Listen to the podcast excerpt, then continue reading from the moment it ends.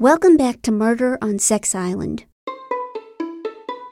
Written and read by me, Jo Firestone. This is episode 8, where I'll be reading chapters 28 through 31. If you just listened to episode 7, feel free to hit that little fast forward button. But if you need a reminder of what happened in the last few chapters, here's a recap. Luella learned that the wildcard contestant, AJ, was someone from her past. Ethan and Phil might be sent home after both weren't chosen on Women's Choice Wednesday, and Tasha has been acting more and more suspicious. Luella finally talked with an island detective who doesn't know much more than she does.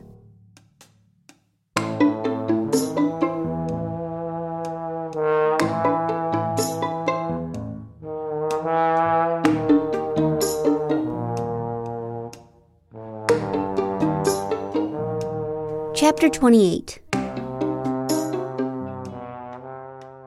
I walked out of the police station thinking about Tasha and was immediately hit with a wall of humidity so thick I couldn't breathe. In these conditions, I just couldn't face the long, winding walk back to the apartment. I thought of my options and decided to call John. He picked me up 15 minutes later in the white 12 passenger van. How'd you even get here? Did Isa drive you? John asked as I swung open the side door and hurled myself into the back row.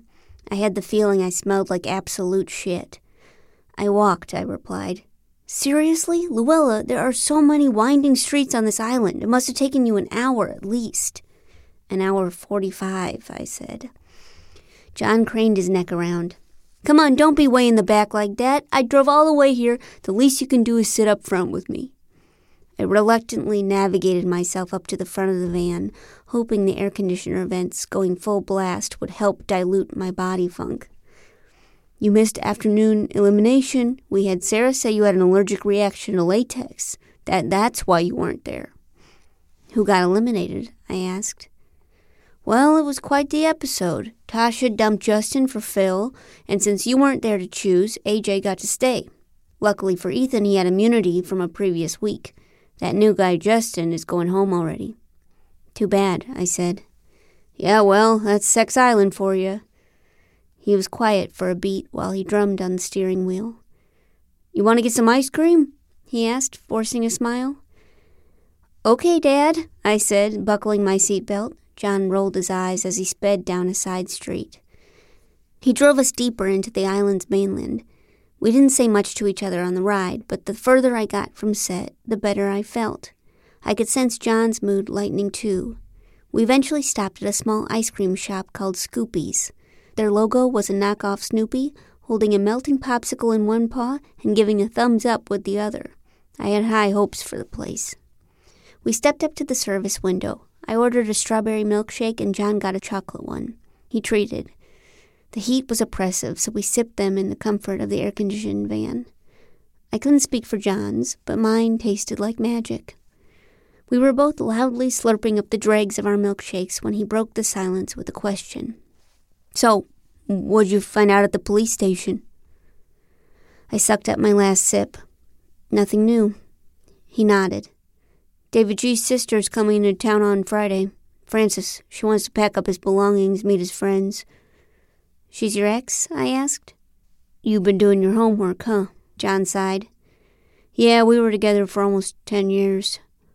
When did it end? Just after I got this job. She was so happy for David that I'd gotten him this amazing opportunity. He was a nurse, but he really wanted to be an actor. He'd been in LA, but wasn't getting much traction there. Then he came here, and things were going great for him, but they went south just as fast. Anyway, sorry, I should have Told you all this stuff earlier. I'm kind of out of my league here. He rubbed his eyes, then took my empty cup and stacked it under his. He opened the window and aimed both cups at a nearby garbage can. To our collective shock, he made them in. Did you see that? he asked. Holy crap, that's never happened in my entire life. As we drove back to the apartment complex, John told me more about growing up with David G., how he was the star of all the school plays, about David G's ex Chloe, and how they were engaged when he broke it off. About the one time David G beat the high score at their bowling alley and offered to buy beers for everyone but only had $23 to his name. about how he always wanted to be famous ever since he was a little kid. It was surreal learning about the normal before life of a reality TV star, and a dead one at that. John turned quiet after those few stories. We kept the AC on high and turned on a local radio station just as the DJ started to play Red Red Wine. John knew all the words and softly sang along. We finally arrived back at the crew lot and pulled into a parking spot. John turned off the van. Neither of us moved to unbuckle our seatbelts. He turned to face me. Luella, there are people on this show who will do anything to succeed. They will lie, they will cheat, and they will ruin their own lives in the process. Who? I asked. John began wringing his hands. You don't know what kind of environment you're dealing with here. It is weird here, I added. He exhaled. That night you found him, I admit I was acting a little crazy. I just didn't want it to be real. David G was like a little brother to me. I knew things were getting out of hand, but I didn't know how far until until he was lying there in your fucking bathtub. He slammed the wheel then, and it honked. We both jumped. Sorry, ask me anything you want. I'm an open book, he said. What's with the key fobs? I asked. He sighed. It was Stryker's idea. Thought it would foster a community feel, something like that. Huh. And why'd you and Frances break up? She didn't understand what it's like here. David was having sex with the wrong people, doing drugs, getting into fights. He was a mess, basically. John's voice became strained. The guy was ruining his own life. Always exhausted and run down. That's not what a 21 year old is supposed to act like.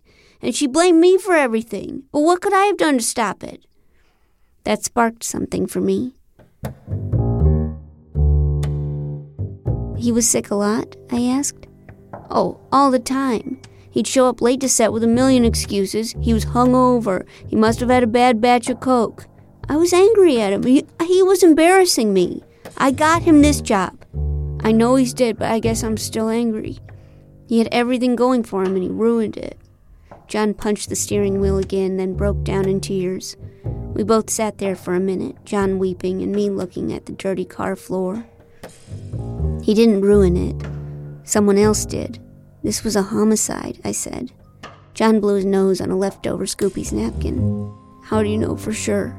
I put my hand on his shoulder. A dead body can't put himself in a bathtub.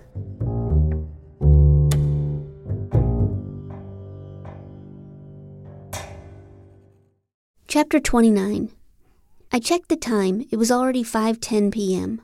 I was supposed to meet AJ in my apartment 10 minutes ago. I thanked John for the ride and the milkshake and made a run for my apartment building. By the time I got to my door, it was 5:14, and I was relieved to not find AJ waiting for me. Maybe he was running late too. Maybe I'd beat him there. I wished I had his phone number. I swiped my key fob, opened the door, and nearly screamed. There was AJ, sitting on my couch, eating handfuls of cool ranch Doritos from a family sized bag. I thought back to the crumbs I'd found stuck to my face a couple days ago. Maybe they weren't from a long ago previous tenant. I couldn't think about that now. What are you doing? I yelled. He wiggled his key fob in my general direction. Breaking into your apartment, huh? What is up? Marie, how crazy is it that we're both here? Aren't you like 40? I glared at him. I'm 29, same age as your cousin, and it's Luella. I don't get it. What's with the Luella? he asked, sucking the cool ranch flavor off of his fingers one by one. Want a chip? I shook my head. It's an alias. Sick alias, he said sarcastically. Wait, so why are you here? I'm investigating. Oh, yeah, my cousin was telling me about how you abandoned your whole life and now you're claiming to be some fancy private detective. AJ laughed and grabbed another handful of chips. So who killed him? I'm trying to find out. Shit, that's scary. You think the killer's someone in the cast? I bet it's Tasha. I sat down in the chair adjacent to the couch. Why Tasha? I asked. He shrugged. Boobs of a murderer. I rolled my eyes at him and he laughed again hard. He always had a great laugh, even as a kid.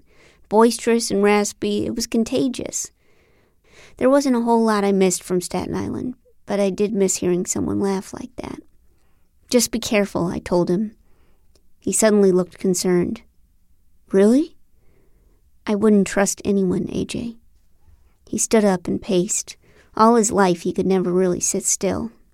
It's just like everyone I met so far has been super nice. Tonight I'm supposed to meet up with a few of the guys from the cast. We're all going to the gym together.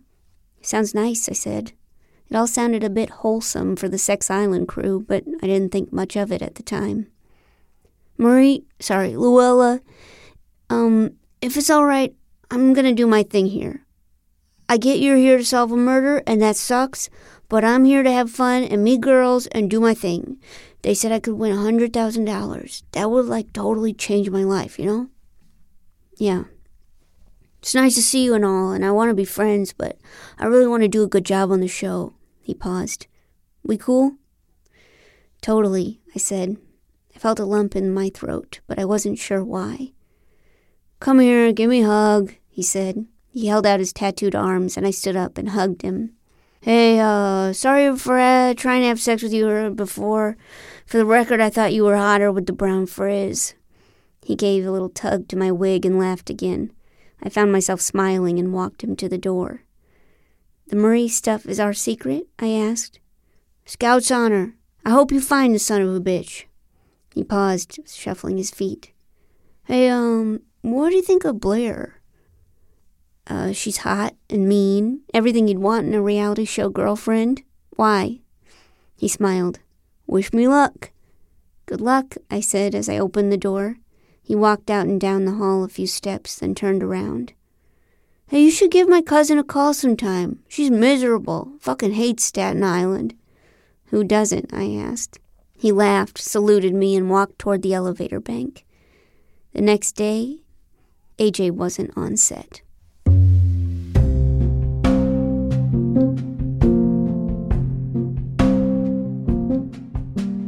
Chapter 30 Thursday. Issa walked me to set that Thursday morning as usual. Her long red hair was done up in a tight ballerina bun.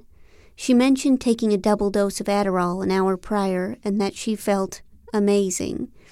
She was moving at the speed of a rabbit in danger, which was 30 miles per hour according to that carrot magazine at the police station. In the middle of our walk, she turned to me, grabbed both my shoulders, and sang that entire Pirates of Penzance song, I am the very model of a modern major general. Issa reminded me of a kid at a sleepover after too much Mountain Dew. By the time we arrived at the trailers, we were both in hysterics. This was all before I knew AJ was missing. We were about to get to my trailer when I froze. Fifty feet away, I noticed a tall man with curls standing at the edge of the parking lot and staring at Issa and me. Even from far away, I could sense the anger in his body, his raised shoulders, his clenched fists. He looked an awful lot like that new guy, Justin, who'd been eliminated after one day on set. Issa, I said, nodding toward the strange man. Isn't that Justin? She was still giggling. What? Where? Behind you, fifty feet, I said. She abruptly turned, spotted him, then just as quickly turned back to me. Subtlety wasn't Issa's thing. Oh shit, that is definitely Justin. He shouldn't be here. I'll go say something to him. She started walking purposefully toward him. No, Isa, don't, I insisted. If it truly was Justin, I needed a bit more time to observe him. Oh, fine, she chirped. But if he gets any closer, call me. With that, she ran off toward set. I looked back to where the man had been standing, but he was gone. Who needed coffee when one could start their morning like this? I changed into my costume. Today it was denim overalls and a bikini. I walked out of my trailer looking like a fifth grader at a pool party, but I didn't hate it. AJ's trailer was three doors down from mine, so I headed over to say hi. I wanted to know how his night with the guys went. Also, I felt weird about how we left things, and I wanted to remind him that on set, I was Luella, not Marie. I knocked on his door, but no one answered. After a minute, I let myself in. His trailer was empty, save for a pair of freshly pressed swim trunks hanging over a chair and a tray of snacks little wax covered cheese rounds, apple sauces, Those granola bars that were just nuts glued together. What the hell was going on here? I knew I wasn't a real contestant, but still, I never got any snacks. Inside his mini fridge were seltzers, Gatorades, name brand energy drinks. Okay, this was sexism, plain and simple, but I was getting too distracted by the amenities. Where was AJ? It seemed out of character for him not to show up on time during his first week on the job, especially after he told me how excited he was.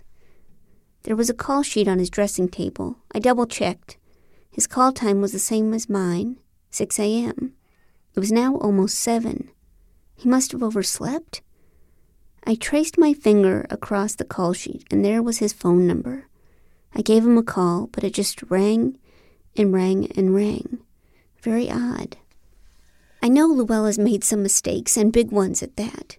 I was basically a rookie compared to most private eyes out there. But what I lacked in experience, I tried to make up for in listening skills and basic intuition. I don't know why, but I sensed at that moment something terrible might have happened to AJ. That whatever or whoever had gotten to David G was on to their next victim, and I needed to move fast if I was going to stop AJ from meeting the same fate. I would not have baby AJ's blood on my hands. Phil's trailer was next to AJ's, and I figured he might know something about AJ's whereabouts. At the very least, he must have seen him with the guys at the gym hang. I ran up his trailer's noisy metal stairs and banged on the door. Phil, I yelled. Phil, open up! Finally, Phil answered the door, looking very concerned. What's wrong, hun? he asked. Have you seen AJ? I tried to breathe and keep the fear out of my voice. Come in, come in, come in. He put his arm around me and sat me down on the small vinyl couch. He took a seat in the recliner. Phil had a candle burning that made the place smell like vanilla. He took a couple of cold bottled waters from his mini fridge and tossed one to me. You okay? he asked, a small crease forming between his perfectly symmetrical eyebrows. Have you seen AJ? I opened the bottle and took a sip. It was so cold I choked a little. Not since yesterday on set. Why? Uh, what about the gym hang? I asked. What are you talking about? he asked. It occurred to me then that maybe Phil wasn't invited to the guys' gym hang. Sarah had mentioned Phil mostly stayed to himself. Last night, AJ said, I began, when Phil's face clouded over. You saw him last night? We're old friends, I said. He avoided eye contact, opting to look out the plastic window instead. Cool, he nodded to himself. So, no, gym? I asked. I work out at home. You saw my place. He paused as if to regather his thoughts. His voice became creakier. You know, I came on this show thinking it was going to be attractive people meeting each other, having a good time. I'm attractive, right? I can have a good time, right? He was still looking out the window. Totally, I said, not sure what he was even asking me. I looked around and noticed the photograph of the woman on the vanity was no longer there. There are so many social dynamics at play, it's crazy, he continued. You have to be cool and funny and fit in with the guys. It's not fair. If it were just about meeting women and having sex on TV, I know I could win. But there's just so much bullshit. Phil chugged the rest of his water and crushed the plastic bottle in one fluid motion. I felt bad for upsetting Phil. Maybe I'd hit a raw nerve. But I had more pressing needs at the moment, namely learning AJ's whereabouts.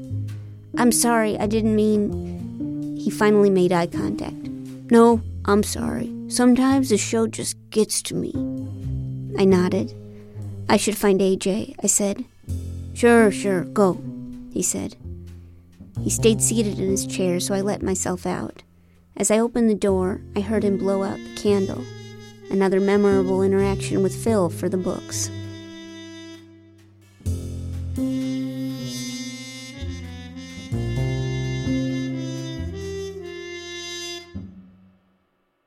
Chapter 31 I decided to try Nate's trailer next.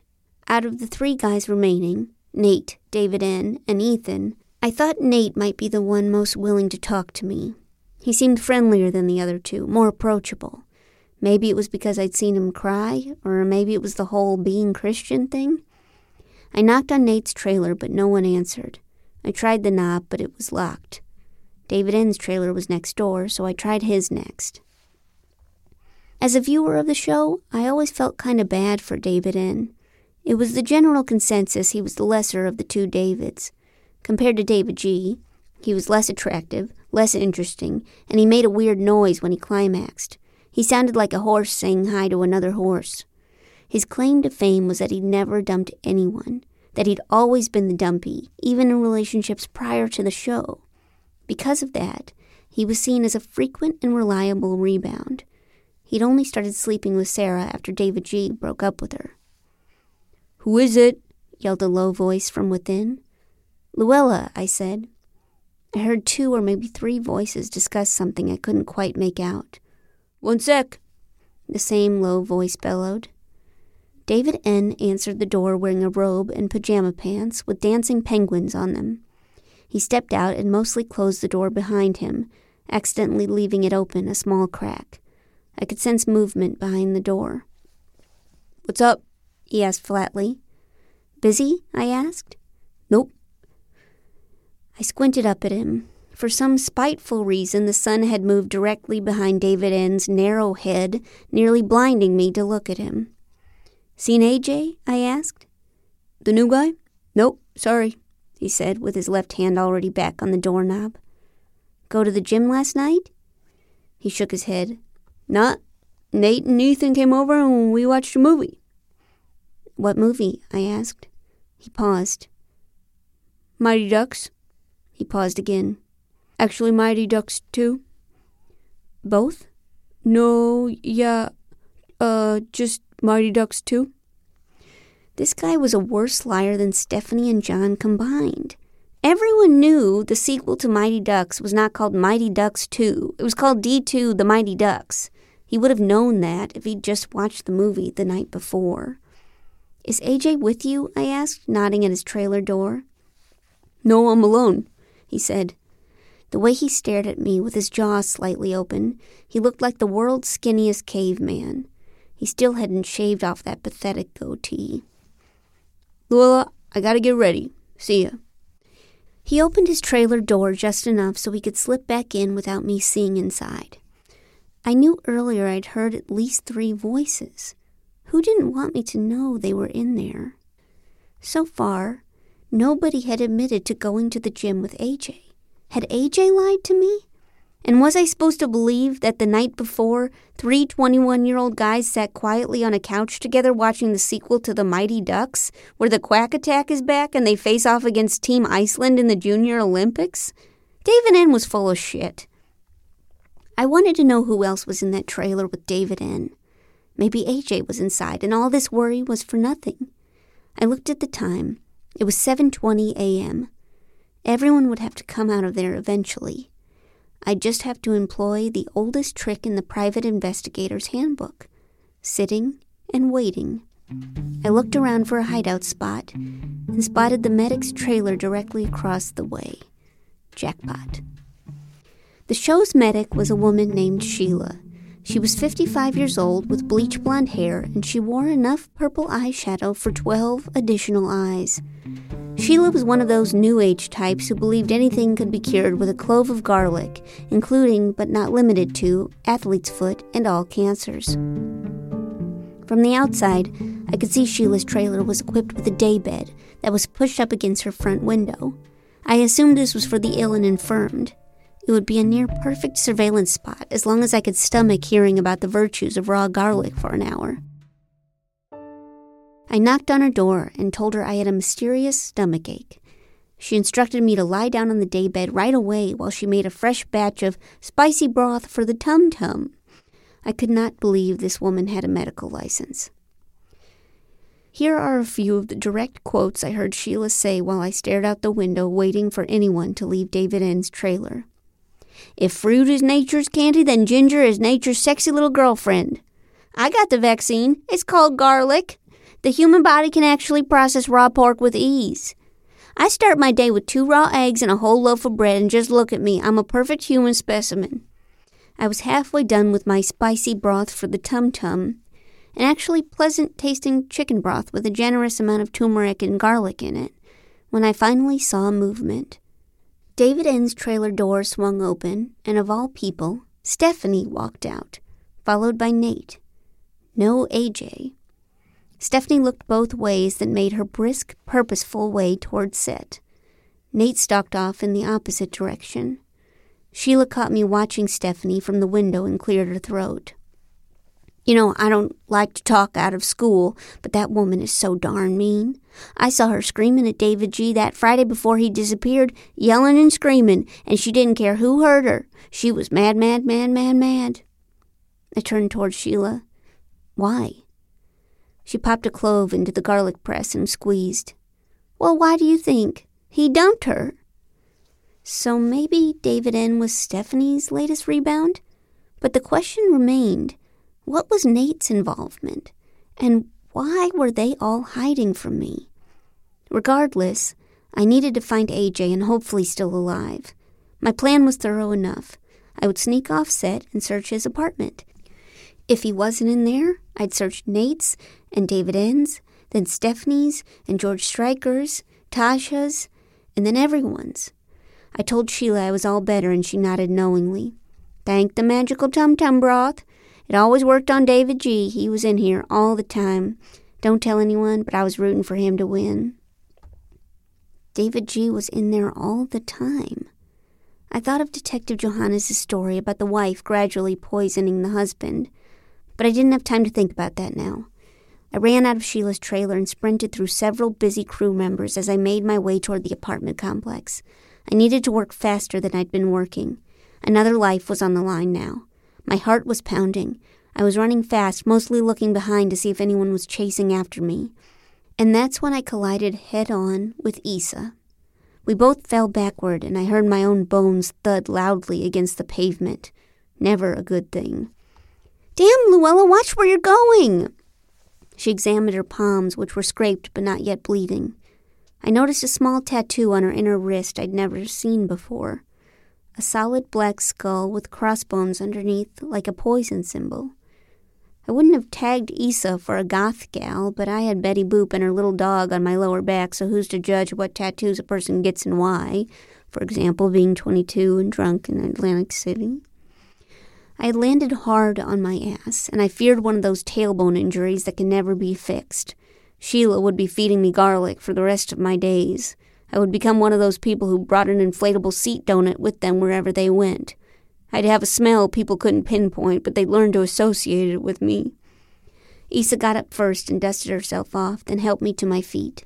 She was wearing a whistle and dressed head to toe like a referee. Something weird was happening. Come on, let's get to set. I can't. I, I left something back at the apartment, I said. Sorry, Stryker says all cast must report for today's shoot, she said. Have you seen AJ yet? I asked her. Not yet, but he's probably already on set.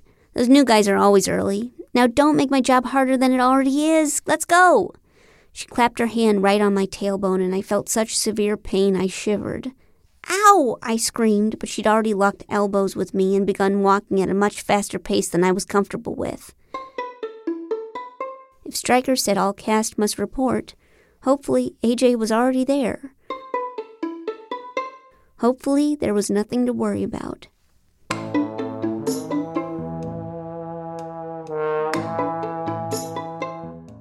This has been chapters 28 through 31 of Murder on Sex Island, read by the author Jo Firestone. That's me. This podcast is produced by Barry Finkel. Our music is from Blue Dot Sessions. You can purchase the actual book in two weeks, October 17th. Pre order it! Go ahead, pre order it. Episode 9 comes out next week. I'll be reading chapters 32 through 34. Don't worry, you won't find out who done it until after October 17th, but we will find out more about AJ. Till next time.